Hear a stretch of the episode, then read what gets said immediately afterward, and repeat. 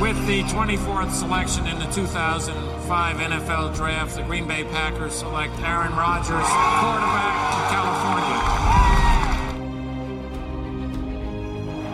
The final snap of Super Bowl 45. The Green Bay Packers have won the Super Bowl. The Lombardi Trophy is coming home. Hallo und herzlich willkommen zum Packers Talk Germany Folge 225. Ich bin der Jo und bin heute nicht allein, habe zwei Gäste dabei. Zum einen den Sebastian. Hallo zusammen. Ja, und ganz besonders freuen wir uns, dass wir heute ähm, den guten Adrian Franke begrüßen dürfen. Hallo Adrian. Einen schönen guten Tag. Hallo. Ja, vielen Dank an der Stelle, Adrian, dass das geklappt hat, dass du bei uns im Podcast nochmal zu Gast bist. Ich glaube, ich hatte im Vorfeld mal nachguckt, das müsste, glaube ich, das vierte Mal sein, jetzt, dass du bei uns im Podcast zu Gast bist. Also ungefähr alle 50 Folgen kann man so sehr ungefähr gut. sagen. sehr, sehr gerne. Ja, ähm, ich glaube, jeder sollte dich kennen, aber bei dir hat sich ja ein bisschen was verändert. Vielleicht kannst du noch mal kurz sagen, wo man dich jetzt findet oder mhm. was du jetzt machst. Es hat sich ja ein bisschen was verändert. Genau, ja. Also meine ähm, geschriebenen Texte, meine geschriebenen Sachen, Kolumnen, Rankings, solche Geschichten.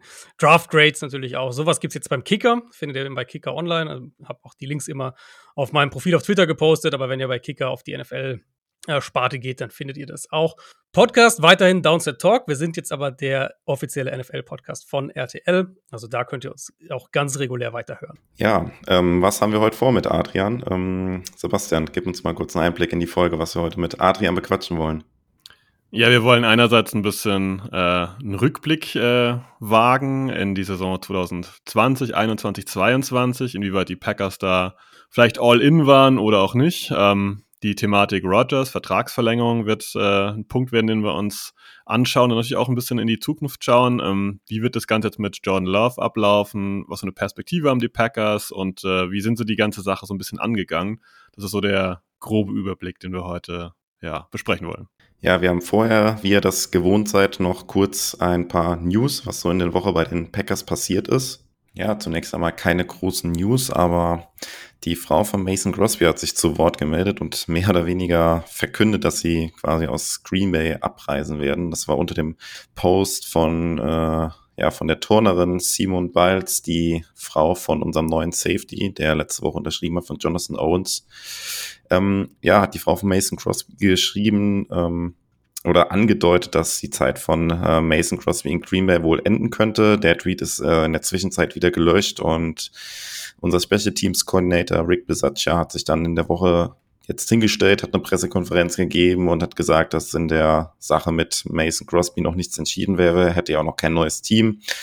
Ähm, ja, es sah nach Abschied aus. Die Packers haben das jetzt erstmal ein bisschen dementiert. Muss man mal weiter abwarten. Ist jetzt noch nichts weiter passiert. Bis auf diese kurze Tweet, der inzwischen wieder gelöscht wurde. Ähm, ansonsten haben die Packers noch jemand weiteren für die Special Teams auf jeden Fall verpflichtet und das ist Panther Daniel Whelan. Der kommt aus der XFL, ähm, ist gebürtiger Ire und hat in der XFL ganz gute Stats abgeliefert. Ähm, war letzte Saison in der Offseason bei den Saints zu Gast gewesen. Ja, hat jetzt wie gesagt in der XFL eine ganz äh, gute Saison gespielt. Ähm, ja, muss man jetzt mal abwarten, ob das wirklich eine ernstzunehmende Kon Konkurrenz ist für Pat O'Donnell oder ob das jetzt einfach jemand ist, den man halt im, im Camp dazu nimmt für ein, für ein bisschen Competition. Aber ja, hat auf jeden Fall ganz ordentliche Stats schon mal abgeliefert und äh, mal schauen, was daraus wird. Ja, dann, ähm, wir haben auch schon drüber spekuliert, ob noch auf Right Receiver was passiert. Die Packers hatten zumindest jetzt jemanden da für ein Workout und zwar hatten sie, ähm, ja, Red and Right Receiver Kiki Cutie hatten sie zu einem Workout da. Das ist ein ja, Draft-Pick von 2018 aus der vierten Runde von den Houston Texans. Hat da mehrere Jahre gespielt, war jetzt zuletzt bei den Colts gewesen, ähm, zwei Jahre lang, hat da in der Offense keine wirkliche Rolle mehr gehabt, ähm, auch kaum gespielt, ähm, beziehungsweise kaum Snaps gesehen und Targets gesehen, bringt noch ein bisschen Value für die Special Teams mit, kann theoretisch auch Punts returnen. Ähm, wir haben zwar da Keyshawn Nixon, der das hauptsächlich übernehmen dürfte, den man ja auch verlängert hat, den man wahrscheinlich extra dafür auch verlängert hat. Aber es ist zumindest eine, eine Backup-Option auch, die man ja vorher auch so ein bisschen mit Randall Cobb hatte, der jetzt weg ist. Und das ist genau die Rolle, die Kiki Cutie einnehmen könnte. Ähm, ja, muss man mal schauen, was jetzt aus dem Workout wird, aber es zeigt zumindest, dass die Packers da interessiert sind, noch ein bisschen was zu tun. Genau, und dann würde ich sagen, starten wir jetzt rein in die Folge. Ähm, wird man eingangs so ein bisschen damit beginnen, eigentlich ein Thema, das wir jetzt schon äh, lange hinter uns gelassen haben, aber der, der Draft 2020, der jetzt auch so ein bisschen wieder ähm, aktueller wird, wo die Packers sich dann entschieden haben, nach der schwächeren Saison von, von Rogers ähm, so einen kleinen Umbruch einzuleiten, der sich ja ja, im Nachgang war es ja eine Fehleinschätzung, kann man, glaube ich, mittlerweile so festhalten, dass die Packers da die Situation mit Rogers ein bisschen falsch eingeschätzt haben, aber das wird sich so ein bisschen wie ein roter Faden durch die Folge durchziehen. Das ist dann direkt die erste Frage, die ich mal an dich geben würde, Adrian. Die Packers haben sich dann entschieden, einen neuen Weg einzuschlagen mit, mit diesem Draft und einen, ja, möglicherweise einen neuen Franchise-Quarterback zu draften, aber auch da, ich meine, die Kritik ist ja immer noch allgegenwärtig an diesem Draft. Ähm, äh, kann man da schon kritisieren, wie die Packers das gemacht haben, also die Art und Weise ähm, insgesamt mit dem Draft und den Picks, die man da getätigt hat, um dann einen neuen Weg einzuschlagen unter dem neuen Head Coach mit LaFleur? Also ich, ich finde es grundsätzlich, dieser Draft war natürlich jetzt im Rückblick ziemlich katastrophal. Jetzt Jordan Love kann das noch retten, ne, sagen wir es mal so.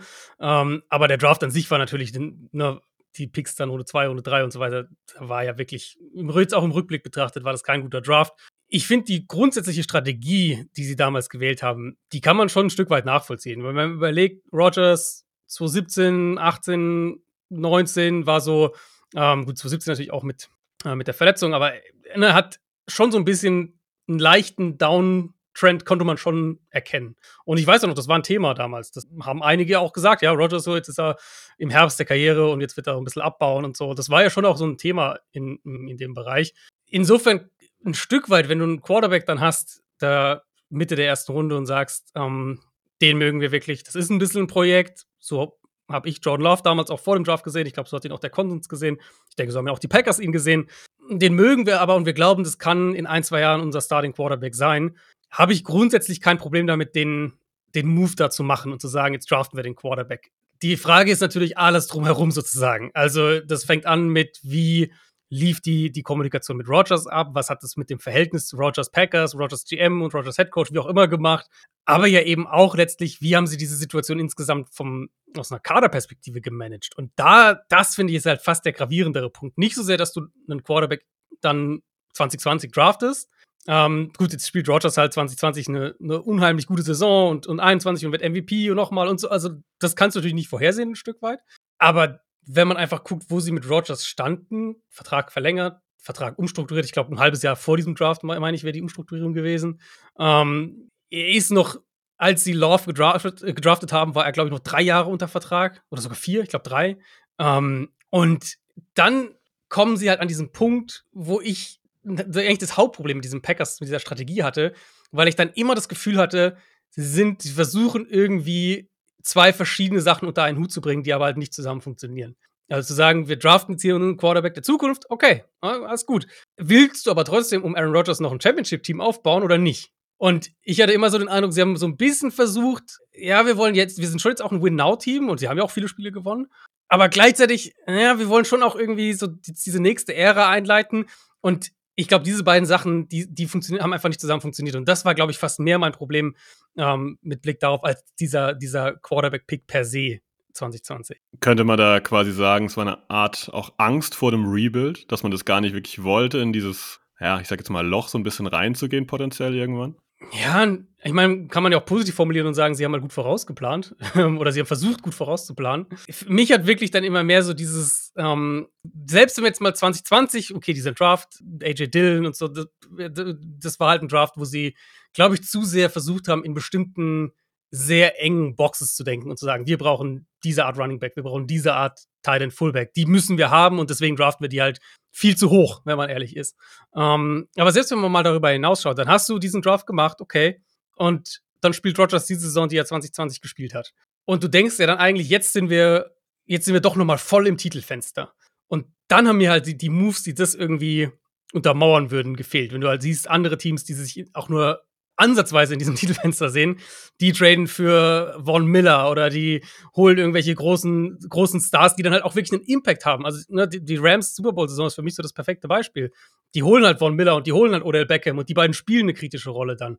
Ich sage jetzt nicht, die Packers hätten irgendwelche wilden Stars holen müssen, aber einfach nur die Idee zu sagen, wir gehen jetzt nochmal all in, die habe ich halt nie ansatzweise gesehen bei den Packers, sondern ich hatte immer das Gefühl, sie versuchen Stabilität aufzubauen, was per se nicht schlimm ist, aber das bringt dich halt nicht over the top letztlich. Ja, das, das wird sich, glaube ich, so ein bisschen durch die Folge auch durchziehen, dass wir immer wieder an diesem Punkt stehen. Und das ist auch was, was bei uns in, innerhalb der Fanbase so wild diskutiert wird. Immer haben die Packers zu wenig gemacht oder ist es halt dieses typische Packers-Ding, dass sie einfach nicht dieses hundertprozentige All-In machen, wie du hast es gerade angedeutet, die, die Rams Super Bowl-Saison zum Beispiel. Ähm, ich hätte noch eine Frage, auch weil du es eben angesprochen hast, Umgang mit Rogers. Das war ja dann auch Thema in dem Draft gewesen, beziehungsweise wurde dann später ja auch noch Thema, dass die Packers offensichtlich auch mit Rogers nicht vernünftig darüber kommuniziert haben. So ist es zumindest ja an, an uns heran getragen worden oder so haben wir es über die Medien erfahren. Wie, wie würdest du das bewerten? Wie viel Mitspracherecht sollte so ein Franchise-Quarterback haben, wenn es um so langfristige Strategien für so eine Franchise geht? Jetzt insbesondere auch mit der Perspektive, dass Rogers ja auch dann zu dem Zeitpunkt nicht mehr der Jüngste war, war schon 36 oder 37. Ähm, für wie wichtig hältst du es, dass dann ein Quarterback damit eingebunden wird? Ich glaube nicht, dass er Mitspracherecht braucht, aber ich denke, dass er dass man sich ehrlich mit ihm an den Tisch setzen und reden muss. Und wir haben das ja über die Jahre bei, bei Quarterbacks, die viel, viel, viel weniger accomplished sind, viel weniger in ihrer Franchise gemacht haben ähm, als Rogers für die Packers, haben wir das ja gesehen. Bestes Beispiel dieses Jahr. Seahawks mit Geno Smith. Pete Carroll hat zu Geno Smith gesagt vor dem Draft, ey, es könnte sein, dass wir in der ersten Runde Top 5, äh, Top 6, war auch immer einen Quarterback draften. Dieses Gespräch hat wahrscheinlich, keine Ahnung, eine halbe Stunde gedauert oder sowas. Und da haben sie, hat, hat wahrscheinlich Pete Carroll ihm ein bisschen gesagt, ja, strategiemäßig, wir mögen einen oder zwei dieser Quarterbacks und falls da einer zu uns fällt, nur dass du Bescheid weißt, so nach dem Motto. So stelle ich es mir zumindest vor. So, und so hat, ich glaube, es war ja auch Pete Carroll selber sogar, der das äh, auf einer Pressekonferenz ein bisschen erzählt hat. So hat er es dargestellt, ähm, dass man halt sich einfach eine halbe Stunde, eine Stunde zusammensetzt, ein bisschen über den Draft spricht und so diese Strategien abgleicht. Und auch bei anderen, also das kriegt man ja immer wieder mal mit. Nicht im Sinne von, der Quarterback macht den Pick oder sowas, sondern aber halt einfach mehr dieses, wir haben eine Konversation, der Quarterback weiß über unsere Pläne rudimentär zumindest Bescheid und er wird halt nicht komplett auf dem falschen Fuß erwischt oder in irgendeiner Art und Weise sozusagen, ja, ich sagen, äh, ja, so ein bisschen gekränkt ist eigentlich schon fast wieder zu viel, aber er fühlt sich halt übergangen in dem Moment. Ähm, und ich glaube, das kannst du super leicht umgehen.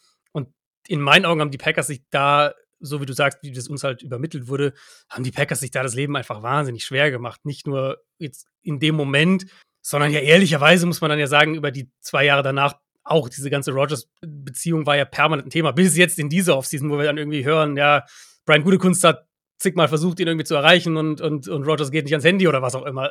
Solche Sachen passieren ja wahrscheinlich nicht, wenn du, wenn du drei Jahre davor die Beziehung vernünftiger zusammenbaust.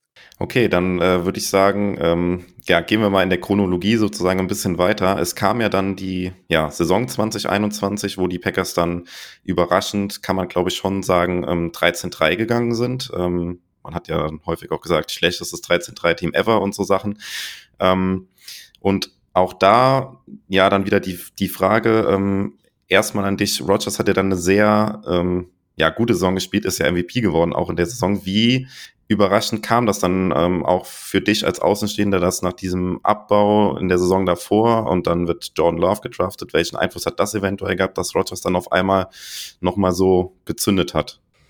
Ähm, schon überraschend. Also ich hab's, das war schon was, wo ich nicht, was ich sicher in Prognosen damals auf die Saison nicht erwartet habe, dass sie, ähm, dass sie wirklich 13 Spiele gewinnen. Ja, ich glaube, das war schon eine Saison ein Stück weit, wo sie wahrscheinlich jetzt sagen wir mal, vielleicht realistischer ein 10-11-Siege-Team waren, aber immer noch, immer noch ein sehr gutes Team, ein sehr effizientes Team halt offensiv. Also das fand ich dann schon sehr, sehr positiv und ähm, habe ich nicht erwartet. Und das war für mich dann so ein bisschen, zumal sie ja dann auch in den, äh, in den Playoffs sind sie ja auch, äh, sind ja auch ins, ins Championship-Game gekommen und haben die erste Runde, also ihre erste Runde dann überstanden.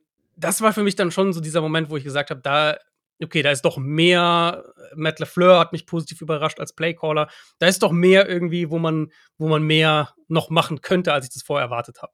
Da muss ich mal ganz kurz reingrätschen und ähm, die Frage nach Devonta Adams stellen, denn also M Rogers war am Ende dann zweimal in Folge MVP und ähm, während jetzt Adams weg ist und sein Level ansatzweise, sag ich mal, gehalten hat mit einem Quarterback äh, wie Derek Carr, der jetzt äh, sorry, uh, no offense, aber vielleicht jetzt nicht ganz das Level von Rogers hm. hat in guten Zeiten, ist vielleicht Adams mehr MVP gewesen und Rogers hat davon ein bisschen profitiert, weil klar, MVP ist tendenziell immer der Quarterback.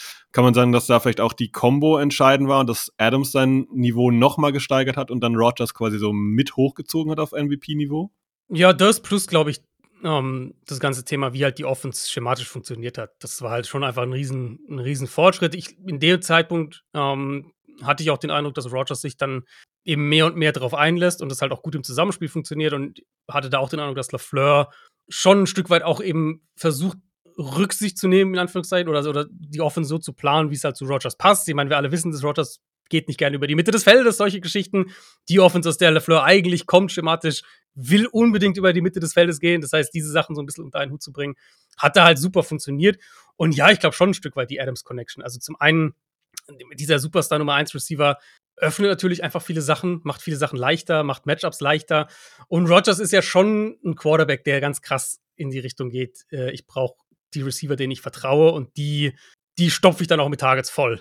Also ich meine, das ist ja kein Zufall, dass er jetzt zu den Jets geht und schon wieder seine ganzen Leute da so nachholt. Also das ist ja bei ihm nicht irgendwie nur, weil er, weil er sagt, die will ich im, äh, mit denen will ich jeden Tag irgendwie Karten spielen im Lockerroom, sondern es ist ja halt auch, weil das halt die Leute sind, denen er, die Receiver, denen er blind vertraut. Und das ist, glaube ich, gerade bei ihm vielleicht, vielleicht am meisten von allen Quarterbacks in der NFL aktuell ist, ist er da derjenige, denke ich, der dieses Trust-Level braucht. Und mit Adams war es halt in dieser Hochphase extrem. Ähm, und ja, ich glaube schon ein Stück weit hat man das letztes Jahr dann unter anderem gemerkt, dass, dass das halt nicht da war.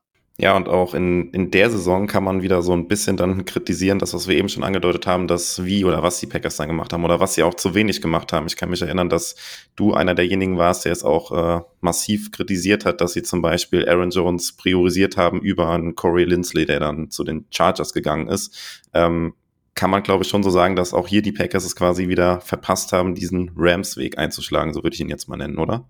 Ja, und eben, also es geht für mich auch in die Richtung, was wir jetzt ganz am Anfang gesagt haben, wie passen deine Moves irgendwie zusammen? Und das war für mich halt so ein, gut, jetzt hast du halt AJ Dillon in der zweiten Runde gedraftet. Ich hätte das niemals gemacht, aber okay, jetzt haben, ist es halt so und er spielt ja auch in Ordnung, okay.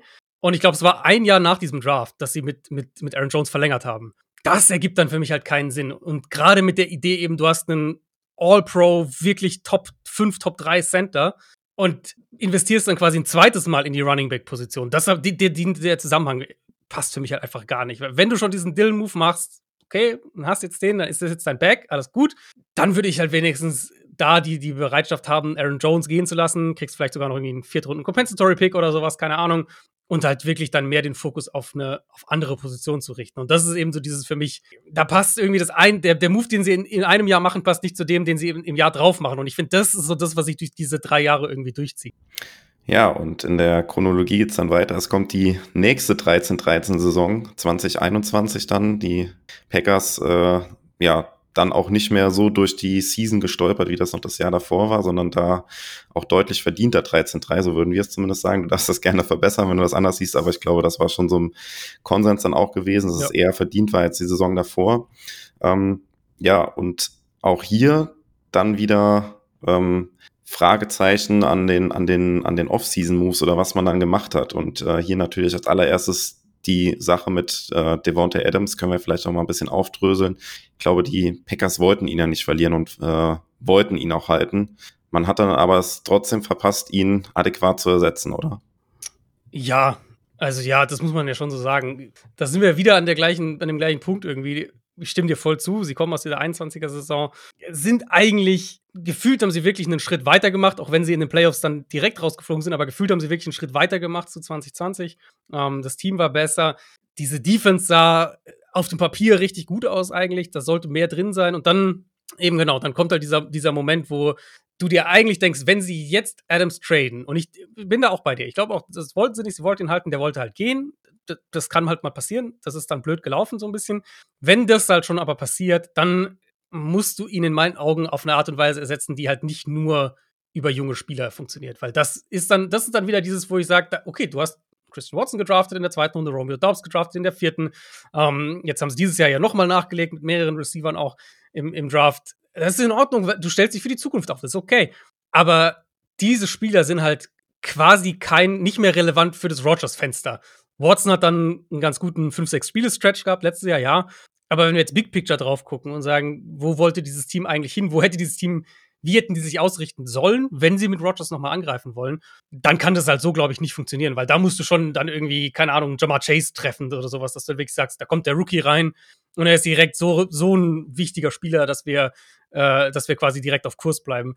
Und da haben sie halt, finde ich, bewusst ein Downgrade ein klares Downgrade, kurzfristig betrachtet zumindest, ein klares Downgrade in Kauf genommen. Ähm, und das war für mich dann halt schon so dieser Moment, wo ich gesagt habe, dann ist eigentlich, unterstreicht es für mich, dass sie nicht mehr so richtig an dieses Rogers-Fenster glauben. Weil die, die, das, was sie, das Team, was sie für die vergangene Saison zusammengebaut haben, für mich war halt ein Team mit der Idee, wir werden halt gute Defense spielen und offensiv werden wir den Ball, werden wir, werden wir kontrollieren, wir werden Spiele 21-17 gewinnen. Ähm, und gefühlt wenn du auf die NFL guckst, jedes Team, das irgendwie um den Quarterback herum aufbaut, macht es genau anders. Und, und geht halt in genau die andere Richtung und sagt halt, wir, wir laden unsere Offense auf, schaut euch, was die, was die Bengals machen, was die Bills machen. Ähm, wir, wir laden unsere Offense auf, wir, wir geben unserem Quarterback zwei, drei, vier richtig gute Waffen, die halt direkte Impact-Spieler auch sind und greifen dann damit an. Und die Packers sind halt, ja, sind halt sehr ihren eigenen Weg gegangen. Ich glaube, so kann man es vielleicht sagen. Da muss ich mal ganz kurz äh, reingrätschen. Ich gebe dir absolut recht. Ähm, stell dir mal die Frage, inwieweit ist das mit Rogers überhaupt möglich? Weil, wenn wir jetzt diese Perspektive Jets aufmachen, er nimmt ja quasi das ganze Personal, das jetzt ähm, nicht Top-Level ist, würde er am liebsten mitnehmen. Ich meine, Cobb ist da, Lazar ist da, Mercedes mhm. Lewis wird auch immer mal wieder spekuliert. Ich glaube nicht, dass es passiert, aus steuerlichen Gründen, was man so aus Mercedes Lewis Ecke hört. Ist es überhaupt gefühlt möglich, dem da ähm, ja, neues Personal hinzustellen oder ist er wirklich fast schon krampfhaft als Person so ein bisschen drauf fokussiert, die Leute, die er kennt, 100% zu behalten? Weil eigentlich macht es bei den Jets jetzt auch nicht so riesig Sinn, da jetzt zum Beispiel Cobb reinzustellen, oder? Mm, ja, also wir kriegen ja eine super Probe aufs Exempel mit Garrett Wilson im Prinzip. Weil wenn wir jetzt auf die Jets gucken, Garrett Wilson ist mit Abstand der beste Receiver in diesem Team. In der Theorie müsste der dann auch irgendwie die meisten Targets kriegen, die meisten Yards haben und so weiter. Und wenn wir dann halt irgendwie eine Saison kriegen, wo, keine Ahnung, Al Lazar die, die Jets in Targets anführt und, und, und, und Korb hat irgendwie nur zehn weniger als, als Wilson, dann glaube ich, kann man schon den Punkt in die Richtung machen. Ich glaube, der Punkt ist schon auch ein Stück weit valide. Gleichzeitig würde ich aber auch sagen, dass wir ja schon, wenn wir jetzt letztes Jahr drauf gucken, ähm, schon auch gesehen haben, dass, dass Rogers gewillt ist, wenn er merkt, ein Receiver funktioniert und und, und, und spielt die Rolle so, wie er es dann im Zweifelsfall natürlich auch haben möchte. Ähm, spielt gut in der Struktur der Offense, ist da, wo er sein soll, läuft die Route so, wie er sie laufen soll, dann kriegt er auch die Targets. Also Watson, finde ich, hat das letztes Jahr schon ein Stück weit gezeigt, wo wir sagen, bei anderen Receivern, der Wante Adams zum Beispiel, hat es ja echt eine Weile gedauert, bis die dann auf einer Wellenlänge waren, bis Adams, glaube ich, auch ein Stück weit das so gespielt hat, wie Rogers das haben möchte. Ähm, und letztes Jahr würde ich schon sagen, dass man ein Stück weit gesehen hat, wenn diese jungen Spieler auch oder neuen Spieler auch dann reinfinden, sie stabilisieren und die, und die Receiver-Position so spielen, wie, wie das in der Offense vorgesehen ist, dann, dann kriegen sie auch den Ball. Ja, find, also fairer Take sehe ich, sehe ich ähnlich. Ähm, ist, finde ich, so ein, so, ein, so ein spannender Aspekt, weil bei den Packers sie halt über Jahre hinweg immer ein bisschen, ich nenne es mal glücklich waren. Ähm, nach Jordy Nelson kam Devonta Adams, vor Jordy mhm. Nelson oder mit ihm war Greg Jennings da. Also ja immer so, auch so gewesen, dass die Packers ja, auch, ich sage jetzt gar nicht spät im Draft, aber etwas später immer die Receiver gefunden haben, zu denen Rogers halt eine Connection aufbauen konnte, die halt auch ja. entsprechend gut waren.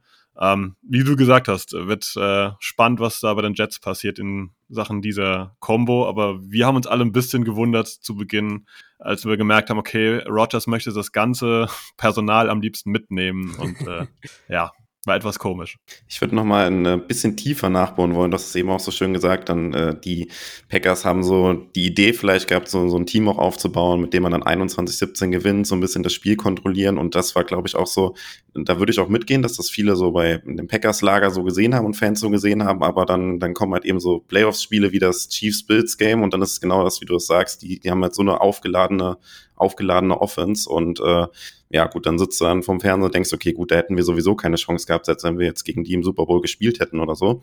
Ähm, gibt es für dich als Außenstehender da irgendwie eine, eine Erklärung, warum die Packers halt irgendwie dieses, ja, für uns betrachtet, dieses Halbgare halt irgendwie immer versucht haben und nie wirklich hundertprozentig so dahinter standen? Also, weil ich vermute, dass schon auch viel in der Organisation verwurzelt ist, dass die Packers, also ich nehme die Packers sehr als eine Franchise jetzt auch schon im, im vergangenen Regime immer war, die halt sehr ihr eigenes Ding machen. Ähm, ich glaube, das spielt schon auch eine Rolle. Und also man kann ihn, man kann es ja so auch auslegen, dass man sagt, sie hatten an sich schon einen Plan, der war halt nie primär um die Offense fokussiert. Und das ist halt, das ist dann wieder diese Richtung, das ist dann die, die Richtung sein eigenes Ding machen, ähm, weil jetzt gucken wir auf die NFL letzten vier, fünf Jahre. Wie viele Teams hatten wirklich Erfolg damit, dass sie sich über die Defense aufbauen? Also San Francisco vielleicht, aber selbst da muss man ja sagen, die haben halt eine, eine unfassbare Offense. Ähm, Gibt es einfach nicht mehr so wirklich viel, weil wenn man sich jetzt aber anschaut, die Packers, wenn man jetzt auf die Starting Defense Lineup guckt, das sind ja vielleicht irgendwie sieben, acht First Rounder, die da nächste Saison spielen werden. Selbst gepickte First Rounder und zwar die meisten in den letzten vier Jahren. Also die Idee, glaube ich, ist schon ein Stück weit, dass man, ähm, dass man in den Drafts auch geht und häufig ja dann doch Defense in Runde 1 und Offense in Runde 2 pickt. Und ich glaube, ein Stück weit ist es schon auch ein bisschen ihre Herangehensweise, was die, was die Kaderpriorisierung angeht.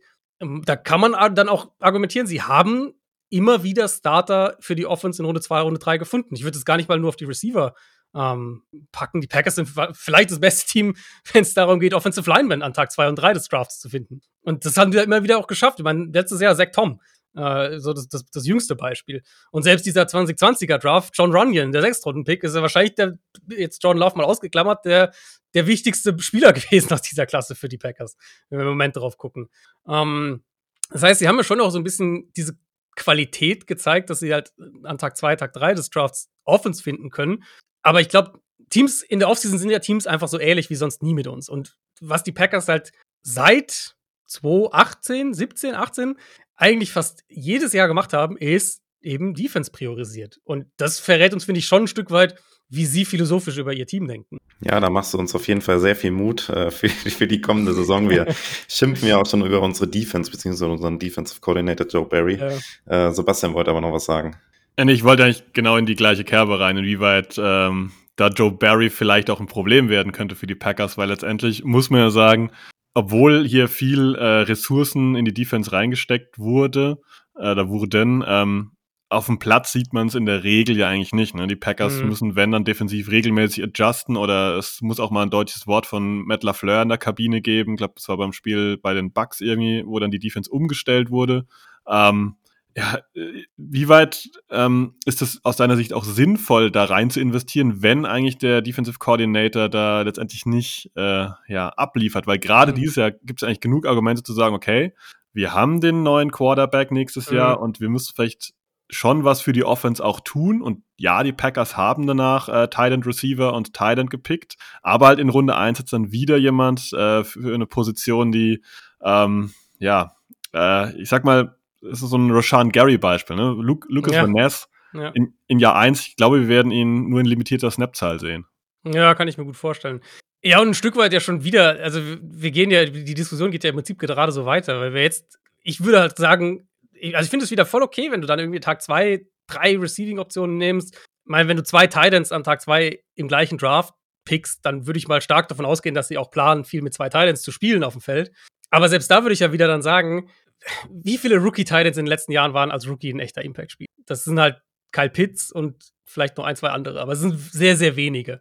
Das sind für mich Picks, die in Ordnung sind, aber die Jordan Love wahrscheinlich nicht wahnsinnig viel direkt gleich helfen. Wo ich dann eben halt sage, wenn du jetzt zum Beispiel in Runde 1 einen Jackson Smith und Jigba gepickt hättest, da bin ich mir relativ sicher, dass der reinkommt und direkt ein Impact-Spieler ist.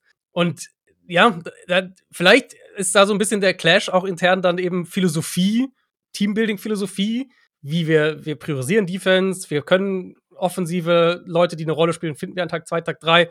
Clash dann vielleicht halt manchmal gar nicht mal so sehr mit Needs, aber halt mit einer gewissen, mit einer gewissen Urgency. Das will sagen, wir brauchen Leute, die jetzt in der Offense helfen. Und ich finde, das haben sie halt ehrlicherweise diese Offseason wieder nicht gemacht, weil, also gut, bei Jaden Reed bin ich halt einfach generell ein bisschen skeptischer, da kann ich natürlich auch falsch liegen. Aber eben gerade diese beiden Titans, die ich als Kombination auch echt mag, weil es sehr unterschiedliche Titans sind. Wenn du mich jetzt fragst, was für eine Rolle spielen die 2023, dann würde ich sagen, ja, wahrscheinlich eher 2024 dann. Ich glaube, das äh, können wir sagen, sehen wir ähnlich. Äh, wir erwarten eigentlich, dass da noch irgendwas passiert, dass irgendein Veteran noch kommt, der, sag ich mal, zumindest im Blocking eine gewisse Baseline liefern kann, weil das war mit Mercedes Lewis ja immer auch äh, mhm. eine wichtige Komponente, gerade im Laufspiel bei den Packers. Und das Laufspiel lief die letzten Jahre ja eigentlich immer sehr, sehr gut. Ähm, ich kann es mir stand jetzt nicht vorstellen, dass wir mit äh, nur Musgrave, Kraft und naja, Tyler Davis, aber auch immer die Nummer drei ist, gerade in die Saison gehen.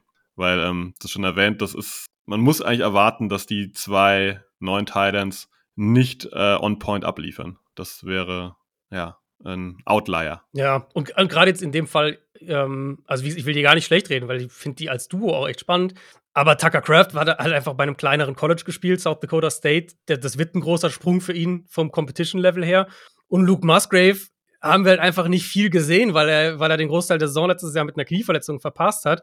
Und der, hat, der ist halt einer mit super athletischer Upside. Aber diese Titan-Typen brauchen oft einfach ein bisschen. Und ich, äh, ja, also gesagt, es gibt natürlich ein, zwei Gegenbeispiele, aber die meisten Titans, finde ich, haben dann eben doch diese erste Saison oder einen großen Teil dieser ersten Saison gebraucht, bevor sie eine größere Rolle dann gespielt haben. Wenn wir dabei noch ganz kurz bleiben, kann man einfach auch mal deutlich sagen, dass die Packers da jetzt ein paar Jahre vergessen haben, äh, rechtzeitig zu investieren.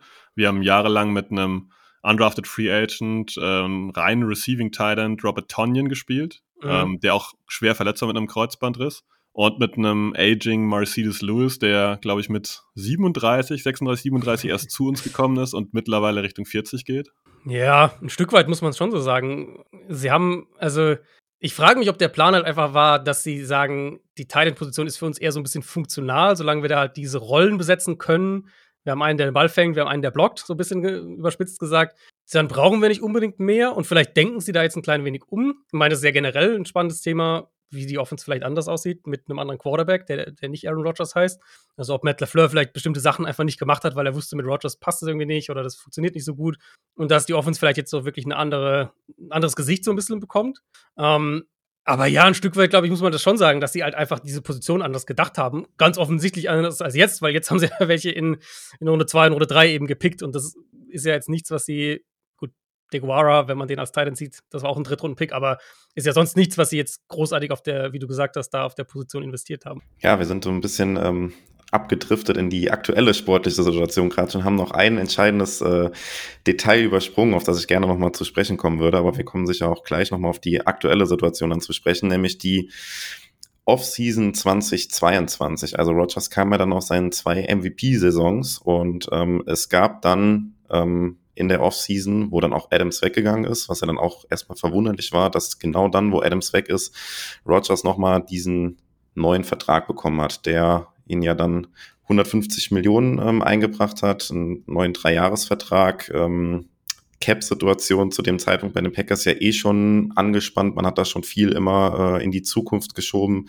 Nicht ganz so krass, wie das vielleicht bei den Saints immer der Fall war, aber man war da doch schon, ähm, ja, die Hände waren einem ein bisschen gebunden und der Rogers-Vertrag wurde ja dann auch so gestaltet, dass er da noch Möglichkeiten gelassen hat, aber wir haben es ja jetzt in dieser Offseason dann auch gemerkt, äh, ja, was dieser Vertrag halt für Probleme mit sich bereitet hat und da einfach die Frage, wie du jetzt auch im Nachgang dann diese Vertragsverlängerung nochmal für Rogers betrachten würdest. Also klar, er hat dann zweimal hintereinander MVP gewonnen, aber war mhm. das nicht der nächste Fehler ähm, in der Kette, die wir jetzt so ein bisschen aufgezeichnet haben? Ja, also vor allem, wie sich dann entwickelt hat, muss man das natürlich schon so sagen. Und auch da wieder, also das ist ja eigentlich, da hast du in einer Offseason die, die komplette Diskrepanz auf einen Blick im Prinzip. Du verlierst deinen Superstar-Receiver, unfreiwillig, ist jetzt nicht so, dass ihn verscherbelt oder was, aber verlierst ihn halt und gibst Rogers dann diesen krassen Vertrag einfach von, für, also jetzt natürlich nicht so mega langfristig, weil er ist natürlich älter, aber vom finanziellen her schon ein krasser Vertrag. Ähm, und was machst du dann, um die, quasi diesen Vertrag zu rechtfertigen? Also, was, das, was haben sie danach gemacht, um mit Rogers auf diesem Vertrag Spiele zu gewinnen? Mm, ja, da wird's halt, also da, da ist halt eng. Da hast, in die Defense investiert. In die ja. Defense investiert, genau. ähm, deswegen, ich verstehe es sozusagen, wenn du sagst, ey, Rogers kommt aus zweimal MVP und er spielt noch auf einem hohen Level und er ist noch gut. Wir glauben, dass wir mit Aaron Rodgers immer noch, selbst ohne Devante Adams, weil das wussten sie ja, dass Adams geht, als sie den Vertrag gemacht haben. Selbst ohne Devante Adams können wir damit noch, äh, noch in der NFC oben mitspielen, können angreifen, können Playoffs spielen, Playoff-Spiele gewinnen. Finde ich an sich okay, ähm, aber dann musst du halt irgendwas machen, dass die Offense ihr Level hält. Und das hat mir dann halt da wieder gefehlt. Also, das ist, die Offseason war für mich wirklich die, diese Problematik im Prinzip der letzten drei Jahre, so auf einen Blick äh, konzentriert. Ich glaube, das hat sich auch darin verdeutlicht, dass die Packers ja äh, dann sehr teuer auch für diesen Uptrade Richtung Christian Watson äh, bezahlt haben. Ne? Das ist ja auch so ein Zeichen dafür, man war irgendwie dann gezwungen, irgendeinen Receiver auch zu liefern.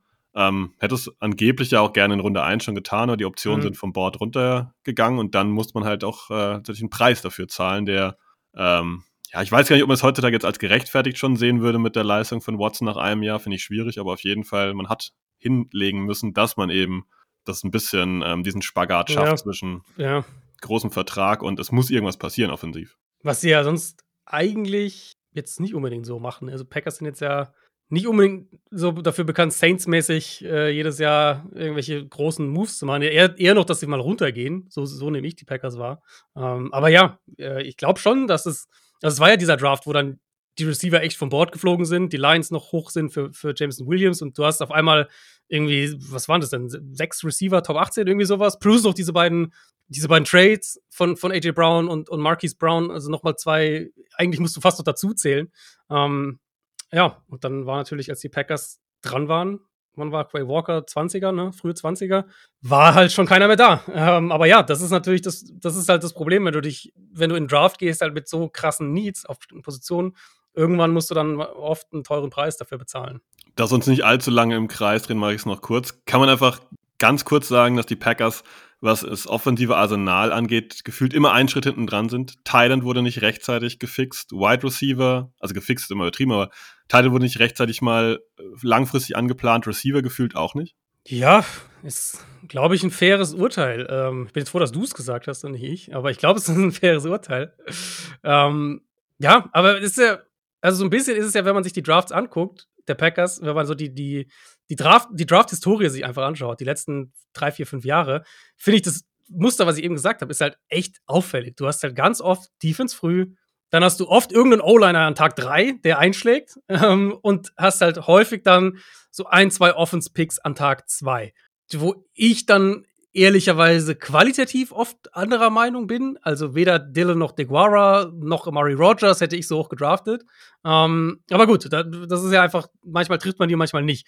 Aber das Muster ist ja schon immer, oder die letzten drei, vier Jahre finde ich das Muster schon sehr auffällig vergleichbar. Und das Resultat ein Stück weit ist dann halt, wenn du halt, wenn du dann diese wenn du dann halt einen Murray Rogers nicht triffst, zum Beispiel, deinen Drittrunden-Receiver, dann kommst du eben in diese Situation, dass, dass plötzlich ein Receiver ein dringender Need ist. Gut, wenn dann Adams noch weggeht, das ist natürlich was, was du ein, zwei Jahre vorher wahrscheinlich nicht einkalkuliert hast. Das kann dann halt mal passieren. Aber klar, du bringst dich halt in Situationen, in der mit, mit Runden-Picks treffen müssen. Und das ist halt häufig, ähm, das ist häufig schwierig. Und da könnte man sogar noch den Stretch machen und sagen, dass die Packers teilweise noch ein bisschen Glück hatten, weil Waldes Scandling zum Beispiel hat eigentlich einigermaßen funktioniert, ne, für so einen Mitrunden-Pick. Also es ist sogar noch aus genau. meiner Sicht jetzt relativ glimpflich abgelaufen manchmal. Genau, und den Draft zum Beispiel, den 2018er, den fand ich dann wiederum ganz okay, weil sie da halt ja wirklich gesagt haben, okay, wir draften jetzt drei Receiver und einer von denen wird schon treffen. Und so war es ja letztlich auch. Und das, das finde ich dann wiederum, da sage ich dann, gut, jetzt haben sie halt, äh, sind sie halt Defense, Defense, Defense wieder mal gegangen mit ihren ersten drei Picks in dem Draft. Ähm, aber sie haben halt dann zumindest wirklich ein paar Dartpfeile geworfen und gesagt, wenn jetzt einer dieser Receiver trifft, dann haben wir einen Starter gefunden und, und so hat es dann letztlich auch funktioniert. Um das nochmal so ein bisschen äh, rauszustellen, was du eben gesagt hast, also grundsätzlich kannst du damit leben, dass die Packers Rogers den Vertrag gegeben haben, aber dir haben die Moves danach gefehlt und dadurch, dass die Moves danach gefehlt haben, würdest du sagen, hätte man den ja. Vertrag sich auch schenken können, ne? So habe ich, ich deine dann, Antwort interpretiert, ja. Genau, ich hätte dann wirklich überlegt, ihn letztes Jahr zu traden, weil das wäre finanziell für die Packers hätte das besser ausgesehen. Wahrscheinlich hättest du auch mehr gekriegt, vermute ich, jetzt als dieses Jahr. Wobei der Trade ja jetzt immer noch sehr gut ist für Green Bay.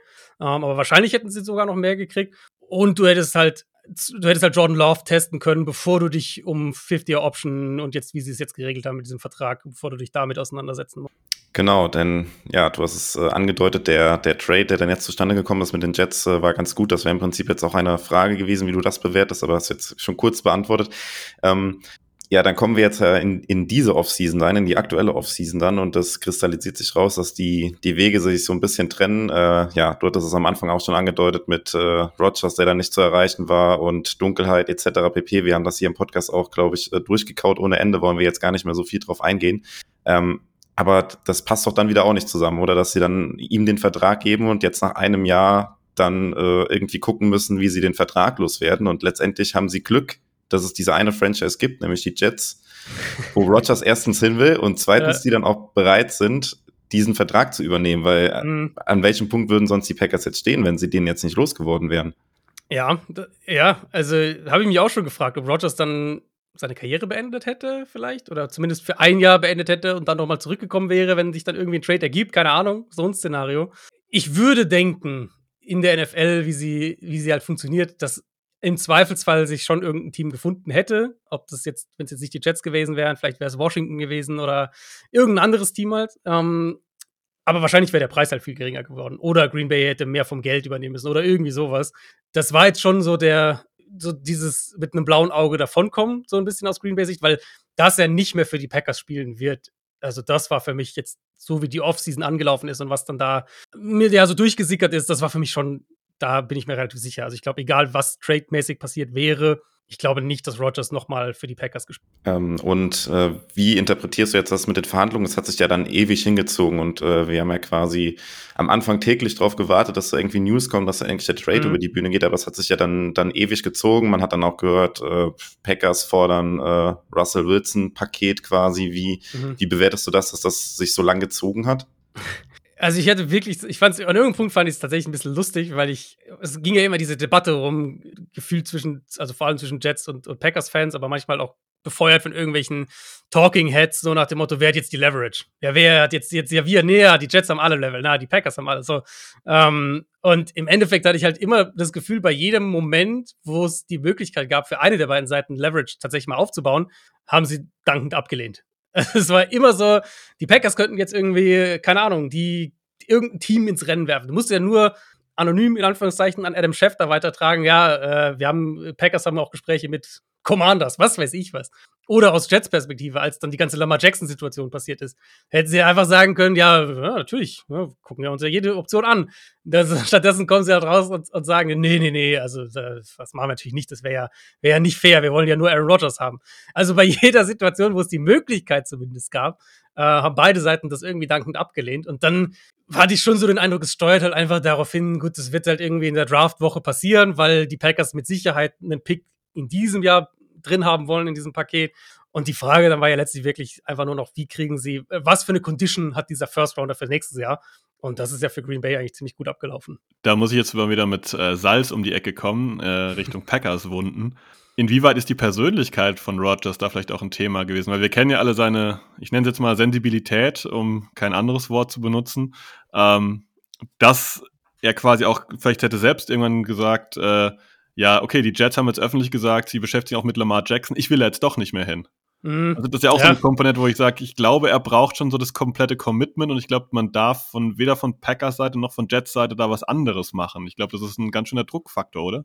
Ja, glaube ich auch. Und was natürlich mit Sicherheit auch die Gespräche rausgezögert hat, ist ja tatsächlich jetzt ganz, ganz simpel gedacht, dieses, dass wahrscheinlich die Packers mehrfach versucht haben, irgendwie mit Rogers nochmal Gespräche zu, zu, zu bekommen oder zu starten oder selbst nur eine Standortbestimmung mit ihm hinzukriegen und er halt vielleicht einfach nicht reagiert hat oder nicht diese Gespräche nicht wahrgenommen hat oder gesagt hat, nee, oder, oder eben nicht ans Handy gegangen ist, was auch immer im Zweifelsfall. Ähm, das macht es natürlich nicht leichter. Also, das ist, glaube ich, ganz klar. Ja, ich glaube, dann können wir so ein bisschen auf den aktuelleren Zeitplan nochmal, äh, die aktuelle Saison so ein bisschen äh, äh, wieder zurückkommen, wo wir eben schon mal ein bisschen äh, hingekommen sind. Die Packers sind letztendlich ja dann Rogers losgeworden. Es ist klar, dass es jetzt mit, äh, mit, mit Jordan Love dann irgendwie weitergeht. Ähm, wir bei im, im Packers Kosmos sind uns auch ein, ein bisschen unsicher, inwieweit jetzt äh, ja Love jetzt schon einzuordnen ist, was man jetzt von der Saison erwarten kann. Ähm, du hast es eben auch schon mal gesagt, es war klar, dass er irgendwie ein Projekt ist, hat jetzt äh, hinter Rogers lange Zeit gesessen. Ähm, wie, wie würdest du das jetzt äh, sehen oder was würdest du jetzt am Anfang erwarten von, von Jordan Love? Und ähm, also ich habe zum Beispiel persönlich immer das Gefühl, dass er häufig auch an diesen paar Preseason-Spielen gemessen wird jetzt ähm, oder an diesen Snaps gegen die Eagles oder das äh, Chiefs-Spiel, wo Rogers mit Corona ja dann draußen war, dass er irgendwie daran gemessen wird und dass er irgendwie schon zu hart mit ihm geurteilt wird. Ja, das Problem ist halt wirklich, ähm, wir hatten das Thema jetzt gerade bei uns im Podcast auch, deswegen bin ich diese ganzen John Love-Notizen nochmal durchgegangen, weil wir halt auf den Draft zurückgeguckt haben.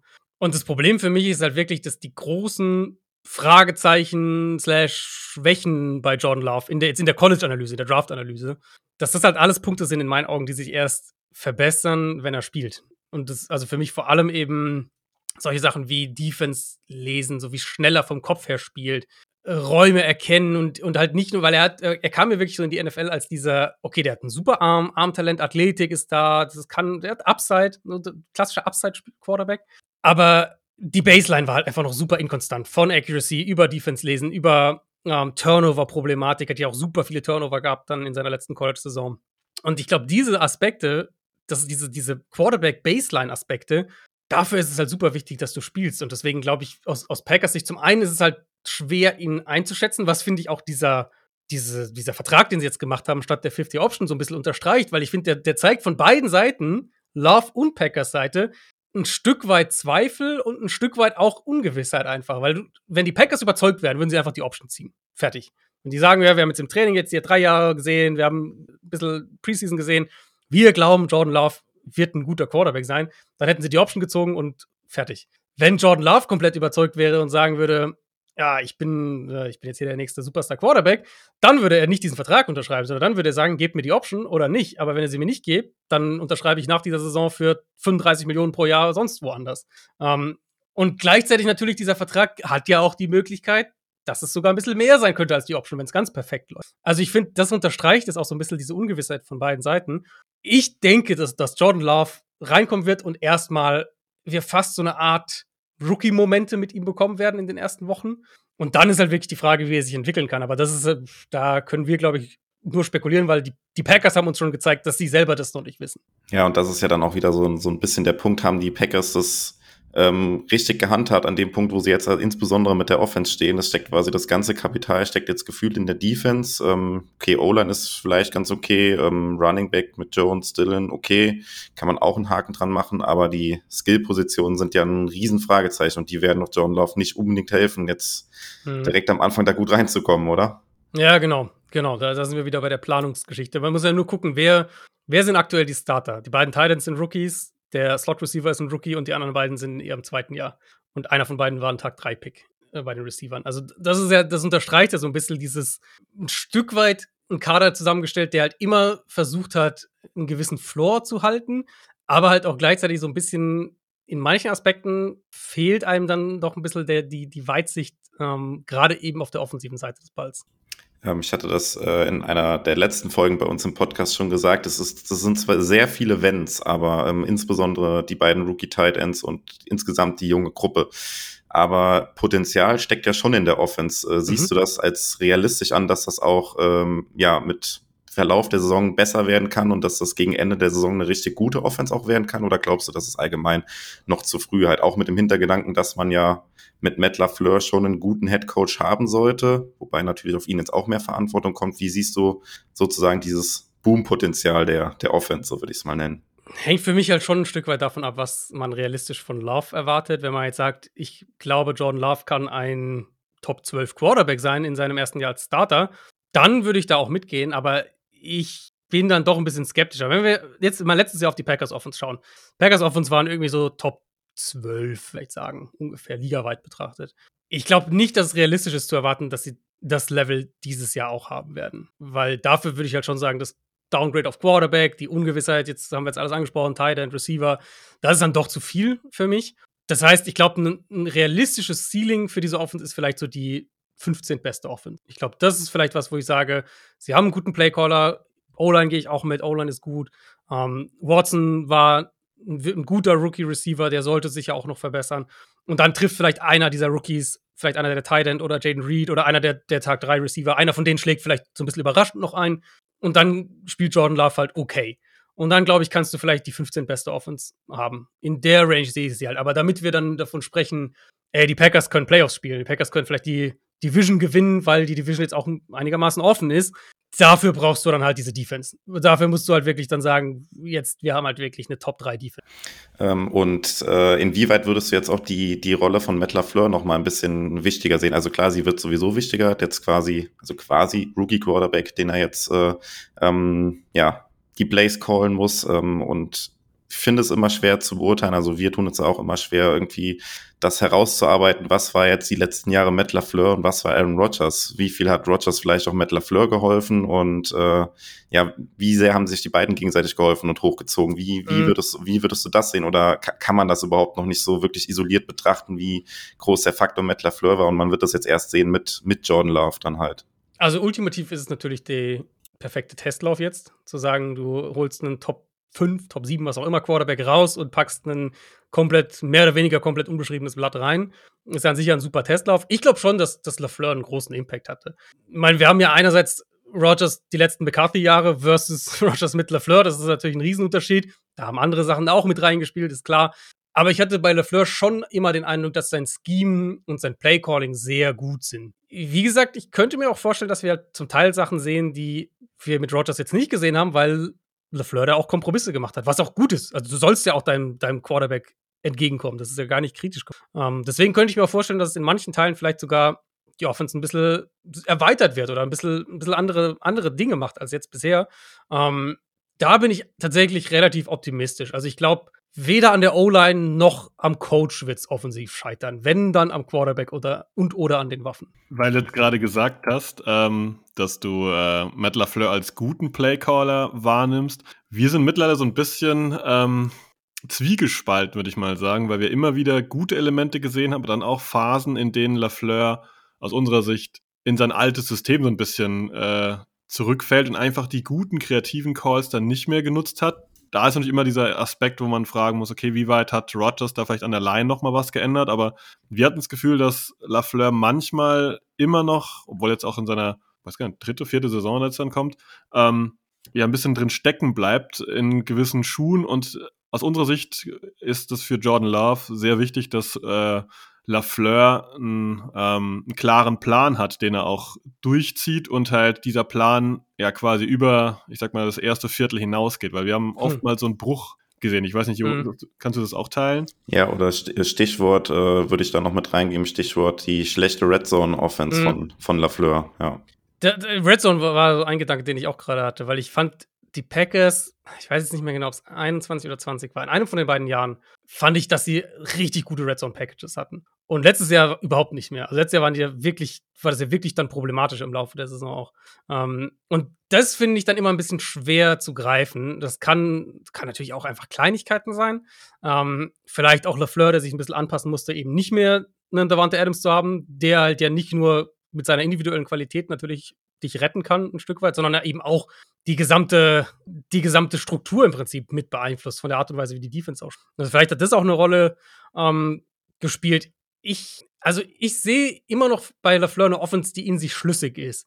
Ich stimme auch zu, dass ich letztes Jahr dann mehr, also häufiger gezweifelt habe, wo ich die Jahre davor eigentlich, die vor allem 2021 eben äh, ihn sehr, sehr hoch, in einem, wenn ich jetzt ein Playcaller-Ranking gemacht hätte, hätte ich ihn sehr, sehr hoch gehabt.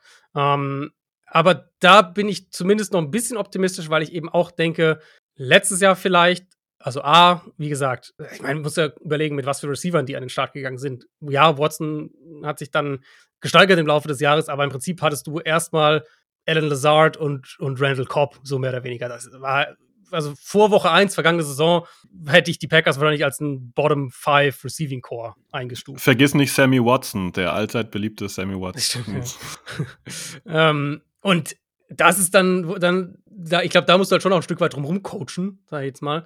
Ähm, das sollte eigentlich dieses Jahr besser sein, weil jetzt wissen wir, was Watson ist. Wir haben Romeo Daubs im zweiten Jahr. Wir haben vermute ich mal, ein zusammengestelltes Receiving- und Tight Core, was nach LeFleurs Wunsch auch zusammengestellt wurde. Also ich denke, wenn ich jetzt eine Prognose abgeben muss, dass es dieses Jahr wieder besser aussehen wird. Ja, ich glaube, die Ansicht äh, teile ich auf jeden Fall. Das wird äh, sich eine Frage werden, wie Jordan Love performt, aber ich glaube, ja. wie du gesagt hast, LaFleur muss sein Level auch wieder ein bisschen nach oben schieben mhm. oder zumindest mal konstanter halten. Ähm, wenn man da jetzt noch ein bisschen so den Ausblick äh, mit dem Rückblick noch vermischen. Würdest du das Ganze jetzt, was die Packers hier vollzogen haben, eigentlich als Soft Rebuild bezeichnen, wenn wir jetzt das Ganze mal diesen Prozess nehmen von Jordan Love wird gedraftet, als Rodgers noch da ist? Oder ist das quasi eine Art No-Rebuild? Oder ist es einfach, wir wollen zwingend unseren Floor nicht ganz unten ansetzen? Was ist das eigentlich, was die Packers da so gemacht haben aus deiner Sicht? Ja, das ist ja immer auch so eine, eine Frage, eine Definition Rebuild würde ich, glaube ich, nicht verwenden. Vielleicht kann man sagen, irgendwie Retool oder sowas. Also so eine schwächere Version davon. Weil ich finde, also für ein Rebuild, zum einen waren sie auch dafür immer zu gut jetzt. Also jetzt ja, letztes Jahr, okay. Äh, waren sie aber immer noch, immer noch kein Team, wo jetzt irgendwie komplett, äh, dass es komplett abgestürzt ist, mh, sondern immer noch so Mittelmaß irgendwo. Und die Jahre davor halt eben viel zu gut natürlich. Ich würde sagen, es ist ein Team, das halt versucht, den Übergang hinzukriegen, ohne dass man einbricht. So finde ich, und das würde ja auch wieder das, was wir jetzt ein paar Mal schon gesagt haben, unterstreichen, dass sie halt in ihren Drafts allen voran, aber teilweise auch in ihrem Free Agency-Verhalten, konstant eigentlich drauf geschaut haben, dass der Floor hoch bleibt. Und das wäre ja so, das geht ja genau in diese Richtung, dass du eben sagst, wir, wir gucken, wie kriegen wir, wie sichern wir uns sieben Siege? Wie, wie, wie schaffen wir den Floor für sieben Siege und den Rest obendrauf, den, ähm, den machen wir dann mit Quarterback Play, Play Calling und so weiter und so fort, einzelne individuelle Qualität. Ich finde, so haben sie es schon so ein bisschen zusammengebaut und das ist ja jetzt auch der Kader, der halt einfach dasteht. Ich meine, ich habe mir letztes Jahr die Finger schon verbrannt, weil ich vor der Saison gesagt habe, die Packers haben für mich die beste Defense in der NFL. Ähm, und da äh, war es irgendwie, weiß ich, 25 oder 20 oder sowas. Sag das bitte nicht nochmal vor der Saison. ich, ich wollte gerade sagen, bitte nicht erneuern, kam nicht gut an. ähm, und jetzt sind sie halt an dem Punkt, wenn die, so wie sie das Team zusammengebaut haben, muss der Floor jetzt von der Defense kommen. Und wenn die Defense das nicht liefern kann, dann könnte es halt eine Saison werden, in der sie wirklich dann mal nur vier, fünf Spiele gewinnen. Wenn, wenn John Love nicht gut ist, natürlich. Wenn John Love richtig gut ist, dann ist natürlich wieder eine andere. Ja, und äh, vielleicht dann zum, zum Abschluss nochmal der, der Blick auf die Division, auch wenn wir das jetzt schon so ein bisschen abgehandelt haben. Das ist eben ja auch schon mal angedeutet. Die Division ist ja schon relativ offen. Ich glaube, mhm. da ist jetzt auch Packers Sicht, glaube ich, von eins bis vier ist alles möglich, oder? Ja, ja, würde ich sagen. Also ich bin bei den Bears schon auch immer noch ein Stück weit skeptisch. Ähm, mal gucken, ob was, was Fields als Passer machen kann. Die haben immer noch eine furchtbare Defensive Line. Die sind halt auch immer noch in einem Rebuild ein Stück weit. Ähm, das heißt, Chicago würde ich jetzt wahrscheinlich auf den vierten setzen. Aber die anderen drei schon recht nah beieinander. Und, und, und dann ist halt Love echt so ein ganz krasser Zünglein an der Waage, weil wenn der halt super spielt, dann bist du halt viel mehr dabei, sagst, die Packers können zehn Spiele gewinnen und das reicht vielleicht. Wenn er furchtbar spielt, dann sind wahrscheinlich sogar auch die Bears besser so. Also das ist halt, Love ist dann schon natürlich ein, ein krasser, äh, ein ganz, ganz wichtiger Faktor. Ähm, ich glaube, wenn ich es ranken würde, wahrscheinlich würde ich immer noch die Vikings an eins setzen, aber halt die Lions quasi gleich auf und dann die Packers als so ein Fragezeichen an drei und die, die Bears im Moment noch an vier. Ich glaube, das geht mit unseren Einschätzungen so einher, dass das, äh, also für mich sind die Packers nicht einzustufen. Du hast ja schon erwähnt, die Defense mhm. könnte ähm, potenziell von dem, was man investiert hat, da müsste, schon. Müsste eigentlich. Müsste, müsste, sorry, ja. ja. Müsste eigentlich. Und äh, dann würde sogar vielleicht ein guter Game Manager Jordan Love schon ausreichen, ähm, um da entsprechende Karten auf einen Platz 1 oder 2 zu haben, aber es kann halt, wie du auch gesagt hast, völlig in die Hose gehen. Ne? Sehr, ja. sehr, sehr offen, sehr, sehr schwierig, ja. Ja, ja gut, ich würde sagen, dass äh, als Abschluss können wir das doch so mitnehmen und ähm, weiß nicht, Sebastian, ob du sonst noch eine Frage an Adrian hast, aber sonst nee. haben wir, glaube ich, die letzten Jahre, würde ich sagen, mal äh, in Schnelldurchlauf zusammengefasst und einen, einen Blick von außen dann nochmal reingebekommen. Einen interessanten Einblick auf jeden Fall. Vielen Dank, Adrian, für deine Zeit. Sehr gerne. Bei, ja, ich hoffe, es war nicht zu negativ äh, für, für Packers-Fans. Aber ich finde, unterschrieben muss man immer noch sagen, die, das war ja immer noch ein Team, was, was zwei Jahre Contender war. Ähm, die Frage ist halt nur, ob sie die idealen Moves gemacht haben, um entweder dieses Fenster auszunutzen oder sich für die Zukunft auf, aufzustellen. Nee, also zu negativ auf keinen Fall. Und das ist ja, äh, ich, also ich finde es immer gut. Wir, wir kochen hier immer in unserer eigenen Suppe und natürlich hat man irgendwie immer auch so ein bisschen die Fanbrille auf, wobei ich jetzt, glaube ich, von Sebastian und mir behaupten würde, wir sind da vielleicht noch so ein bisschen die kritischsten fast. Wobei ich das jetzt auch mal auslegen würde und sagen würde, dass Fansein ja nicht immer bedeutet, dass ich alles positiv sehen muss, was geschieht, sondern Richtig, ich darf das ja auch das in, stimmt, ja. In, einen Kontext setzen und ich darf auch mal unzufrieden sein, vielleicht auch mal falsch unzufrieden sein und so weiter und so fort. Und ich finde, das ist, macht das Fansein ja auch ein bisschen aus, dass ich eben nicht nur hinterherlaufe und die Fahne schwinge. Ne? Also ja. Da gehört ein bisschen mehr dazu. Ich glaube, da kannst du als Cardinals-Fan, sag ich jetzt mal, oder Liebhaber ja auch ein Liedchen von singen. Da gibt es oft keine Fahne, die man schwenken kann. ja. Ansonsten sage ich auch nochmal Danke für deine Zeit, Adrian. Ähm, wir wissen das sehr zu schätzen. Sehr gerne, sehr, sehr gerne. Ja, und dann sind wir, glaube ich, fertig und wir sind dann raus mit einem Go Pack Go. Go Pack Go.